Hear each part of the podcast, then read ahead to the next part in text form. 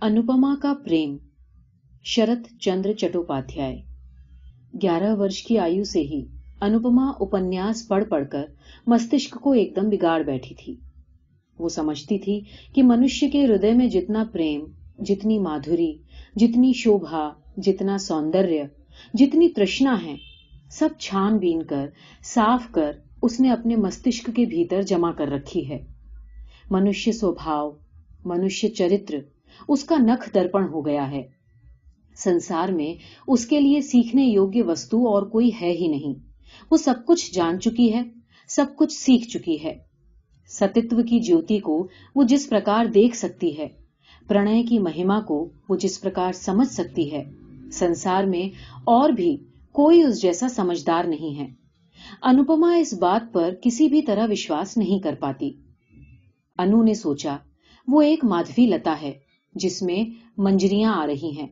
اس اوستھا میں کسی شاخا کی سہایتا لیے بنا اس کی منجریاں کسی بھی طرح پرفلت ہو کر وکست نہیں ہو سکتی۔ اس لیے ڈھونڈ کھوج کر ایک نوین ویکتی کو سہیوگی کی طرح اس نے منونت کر لیا اور دو چار دن میں ہی اسے من، پران، جیون یون سب کچھ دے ڈالا۔ من ہی من دینے اتوا لینے کا سب کو سمان ادھکار ہے۔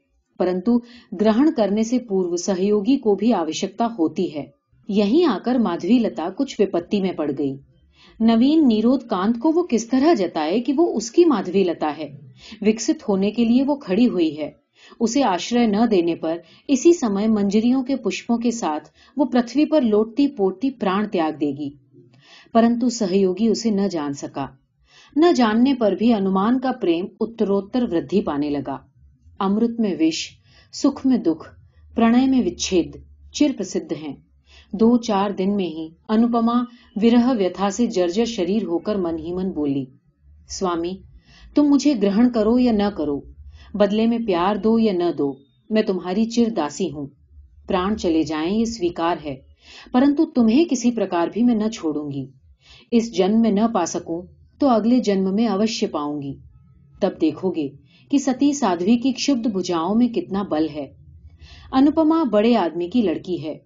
گھر سے سنلگن باغیچہ بھی ہے۔ منورم سروور بھی ہے۔ وہاں چاند بھی اٹھتا ہے۔ کمل بھی کھلتے ہیں۔ کوئل بھی گاتی ہے۔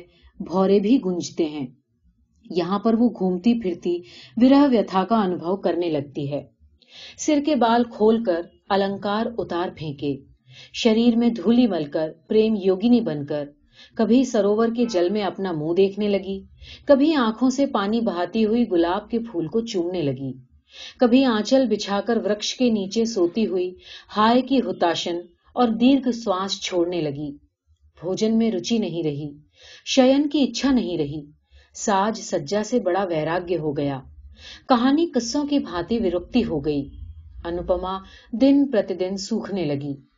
دیکھ سن کر انو کی ماتا کو من ہی من چنتا ہونے لگی۔ ایک ہی تو لڑکی ہے، اسے بھی یہ کیا ہو گیا؟ پوچھنے پر وہ جو کہتی، اسے کوئی سمجھ نہ پاتا۔ ہوٹھوں کی بات ہوٹھوں پہ رہ جاتی۔ انو کی ماتا پھر ایک دن جگ بندھو بابو سے بولی، اجی، ایک بار کیا دھیان سے نہیں دیکھو گے؟ تمہاری ایک ہی تو لڑکی ہے، یہ جیسے بنا علاج کے مری جا رہی ہے جگ بندھو بابو چکت ہو کر بولے کیوں؟ کیا ہوا اسے؟ سو میں کچھ نہیں جانتی۔ ڈاکٹر آیا تھا۔ دیکھ سن کر بولا کہ بیماری بیماری کچھ نہیں ہے۔ تب ایسی کیوں ہوئی جا رہی ہے؟ جگ بندھو بابو ورکت ہوتے ہوئے بولے، ہم کس طرح جانیں گے کہ کی کیا ہوا؟ تو کیا میری لڑکی مر ہی جائے؟ یہ تو بڑی کٹھن بات ہے۔ جور نہیں، کھانسی نہیں، بنا بات کے ہی یدی مر جائے تو میں اسے کس طرح بچائے رکھوں گا؟ گرہنی سوکھے منہ سے بڑی بہو کے پاس لوٹ کر بولی بہو، میری انو اس طرح سے کیوں گھومتی ہے؟ میں کس طرح جانوں ماں؟ تم سے کیا کچھ بھی نہیں کہتی؟ نہیں، کچھ بھی تو نہیں۔ گرہنی پرایا رو پڑی۔ تب کیا ہوگا؟ بنا کھائے، بنا سوئے، اس طرح سارا دن باغیچے میں کتنے دن گھومتے پھرتے رہے گی اور کتنے دن بچے گی؟ تم لوگ اسے کسی بھی طرح سمجھاؤ۔ نہیں تو کسی دن باغیچے کے تالاب میں میں ڈوب مروں گی۔ بڑی بہو کچھ دیر سوچ کر چنتت ہوتی ہوئی بولی، دیکھ سن کر کہیں وواہ کر دو، گرہستی کا بوجھ پڑنے پر اپنے آپ سب ٹھیک ہو جائے گا۔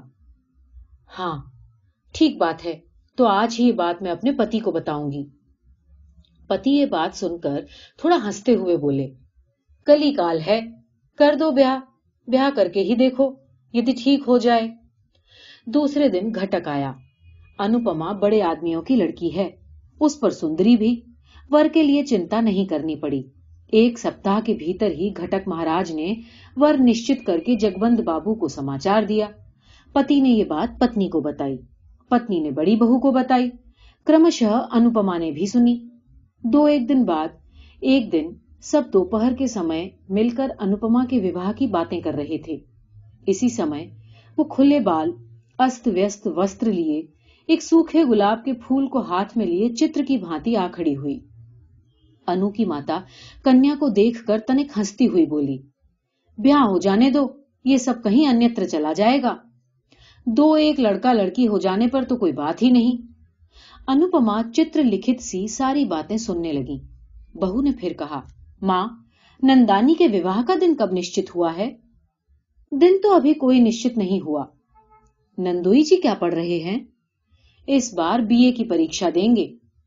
تب تو بہت اچھا ور ہے۔ اس کے بعد تھوڑا ہنس کر مزاق کرتی ہوئی بولی، پرنتو دیکھنے میں خوب اچھا نہ ہوا تو ہماری ننن جی کو پسند ہی نہیں آئے گا۔ ارے، کیوں پسند نہیں آئے گا؟ میرا جمائی تو دیکھنے میں خوب اچھا ہے۔ اس بار انوپما نے کچھ گردن گھمائی۔ تھوڑا سا ہل کر پاؤں کے نک سے مٹی کھودنے کی بھانتی، لڑکھڑاتی اور لنگڑاتی ہوئی بولی، میں وواہ نہیں کروں گی۔ ماں نے اچھی طرح نہ سن پانے کے کارن پوچھا، کیا کہا بیٹی؟ بڑی بہو نے انوپما کی بات سن لی تھی۔ خوب زور کے ساتھ ہنستے ہوئے بولی، ماں، ننن جی کہتی ہیں کہ وہ کبھی وواہ نہیں کریں گی۔ وواہ نہیں کریں گی؟ نہیں۔ نہ کرے۔ انو کی ماتا منہ بنا کر کچھ ہنستی ہوئی چلی گئی۔ گرہنی کے چلے جانے کے بعد بڑی بہو بولی، تم وواہ نہیں کرو گی؟ نہیں۔ انوپما پوروتا گمبھیر منہ کیے ہوئے بولی، کسی بھی پرکار نہیں۔ پر کیوں؟ چاہے جسے ہاتھ پکڑا دینے کا نام وواہ نہیں، من کا ملن نہ ہونے پر وواہ کرنا بھول ہے۔ بڑی بہو چکت ہو کر انوپما کے منہ کی اور دیکھتی ہوئی بولی، ہاتھ پکڑا دینا کیا بات ہوتا ہے؟ پکڑا نہیں دیں گے تو کیا لڑکیاں سوئم ہی دیکھ سن کر پسند کریں گی اور اس کے بعد وواہ کریں گی؟ ہاں اوشیہ۔ تب تو تمہارے مت کے انوسار میرا وواہ بھی ایک طرح کی بھول ہو گیا۔ وواہ کے پہلے تک تو تمہارے بھائی کا نام تک نہیں سنا تھا میں نے۔ سبھی کیا تمہاری بھانتی ہوتے ہیں؟ بہو ایک بار پھر ہنس کر بولی، تب کیا تمہیں تمہارے من کا کوئی آدمی مل گیا ہے؟ انوپما بڑی بہو کے ہاتھ سے ودروپ سے چڑ کر اپنے منہ کو چوگنا گمبھیر کرتے ہوئے بولی، بھابھی مزاق کیوں کر رہی ہو؟ کیا یہ مزاق کا سمے ہے؟ کیوں؟ کیا ہو گیا؟ کیا ہو گیا؟ تو سنو، انوپما کو لگا کہ اس کے سامنے ہی اس کے پتی کا ودھ کیا جا رہا ہے۔ اچانک کتلو خاں کے قلعے میں ودھ کے منچ کے سامنے کھڑے ہوئے وملا اور ویریندر سنگھ کا درشیہ اس کے من میں جاگ اٹھا۔ انوپما نے سوچا، وہ لوگ جیسا کر سکتے ہیں، ویسا وہ کیوں نہیں کر سکتی؟ ستی استری سنسار میں کس کا بھائی رکھتی ہے؟ دیکھتے ہی دیکھتے اس کی آنکھیں انیسرگک پربھا سے دھک دھک کر کے جل اٹھی دیکھتے ہی دیکھتے اس نے آنچل کو کمر میں لپیٹ کر کمر بند بنا لیا۔ یہ درشیہ دیکھ کر بہو تین ہاتھ پیچھے ہٹ گئی۔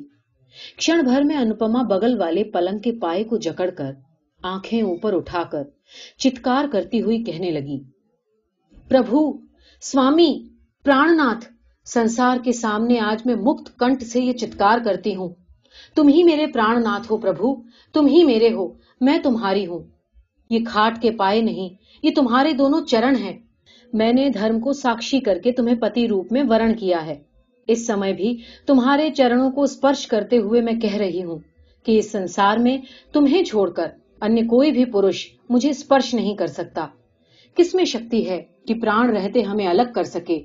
ہے ماں جگت جننی۔ یہ سن کر بڑی بہو چتکار کرتی ہوئی دوڑتی باہر آ پڑی۔ ارے دیکھتے ہو! ننند رانی کیسا ڈھنگ اپنا رہی ہے؟ دیکھتے دیکھتے گرہنی بھی دوڑی آئی۔ بہو رانی کی چتکار باہر تک جا پہنچی تھی۔ کیا ہوا؟ کیا ہوا؟ کیا ہو گیا؟ کہتے ہوئے گرہ سوامی اور ان کے پتر چندر بابو بھی دوڑے آئے۔ کرتا گرہنی، پتر پتر ودھو اور داس داسیوں سے کھڑ بھر میں گھر میں بھیڑ ہو گئی۔ انپما مورچھت ہو کر کھاٹ کے سمیپ پڑی ہوئی تھی۔ گرہنی رو اٹھی۔ ارے میری انو کو کیا ہو گیا؟ ڈاکٹر کو بلاؤ، پانی لاؤ، ہوا کرو۔ اس چتکار سے آدھے پڑوسی بھی گھر میں جمع ہو گئے۔ بہت دیر بعد آنکھیں کھول کر انوپما دھیرے دھیرے بولی، میں کہاں ہوں؟ اس کی ماں اس کے پاس منہ لاتی ہوئی اسنیہ پوروک بولی، کیسی ہو بیٹی؟ تم میری گودی میں لیٹی ہو. انوپما دیرگھ نشواس چھوڑتی ہوئی دھیرے دھیرے بولی، اوہ، تمہاری گودی میں میں سمجھ رہی تھی کہ کہیں انتر سوپن ناٹیہ میں ان کے ساتھ بہی جا رہی ہوں۔ پیڑا ولگت اشرو اس کے کپولوں پر بہنے لگے ماتا انہیں پہنچتی ہوئی کاتر سور میں بولی، کیوں رو رہی ہو بیٹی؟ انوپما دیرگ نسواس چھوڑ کر چپ ہو گئی۔ بڑی بہو چندر بابو کو ایک اور بلا کر بولی، سب کو جانے کو کہہ دو، ننندرانی ٹھیک ہو گئی ہے۔ کرمشہ سبھی لوگ چلے گئے۔ رات کو بہو انوپما کے پاس بیٹھ کر بولی نندرانی کس کے ساتھ وواہ ہونے پر تم سکھی ہوگی انپما آنکھیں بند کر کے بولی، سکھ دکھ مجھے کچھ نہیں ہے، وہی میرے سوامی ہے سو تو میں سمجھتی ہوں انو، پر وہ کون ہے سریش، میرے سریش۔ سریش؟ راکھال مجومدار کے لڑکے؟ ہاں وے ہی۔ رات میں ہی گرہنی نے یہ بات سنی۔ دوسرے دن سویرے ہی وہ مجومدار کے گھر جا اپستھت ہوئی۔ بہت سی باتوں کے بعد سریش کی ماتا سے بولی، اپنے لڑکے کے ساتھ میری لڑکی کا وواہ کر لو۔ سریش کی ماتا ہنستی ہوئی بولی، برا کیا ہے؟ برے بھلے کی بات نہیں، وواہ کرنا ہی ہوگا۔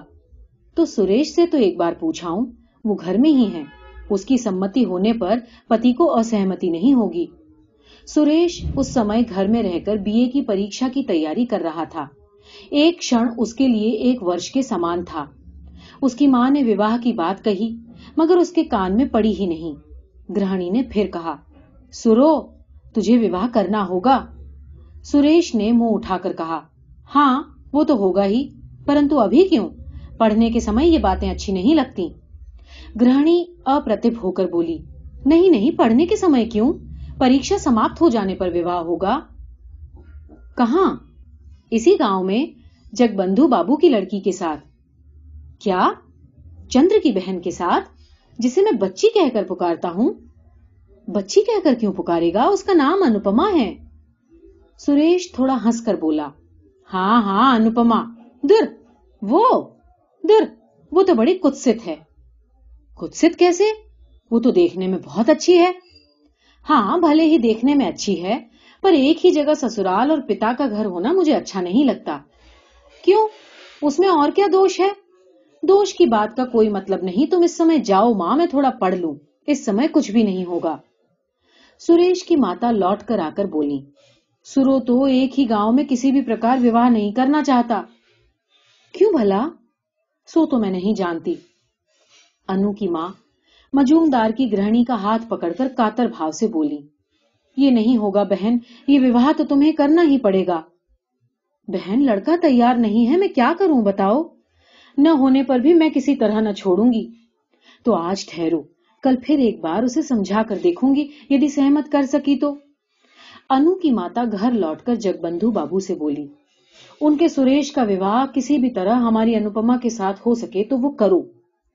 پر کیوں؟ بتاؤ تو، رام گاؤں میں تو ایک طرح سے سب نشچت ہو چکا، اس سبند کو توڑ دیں کیا؟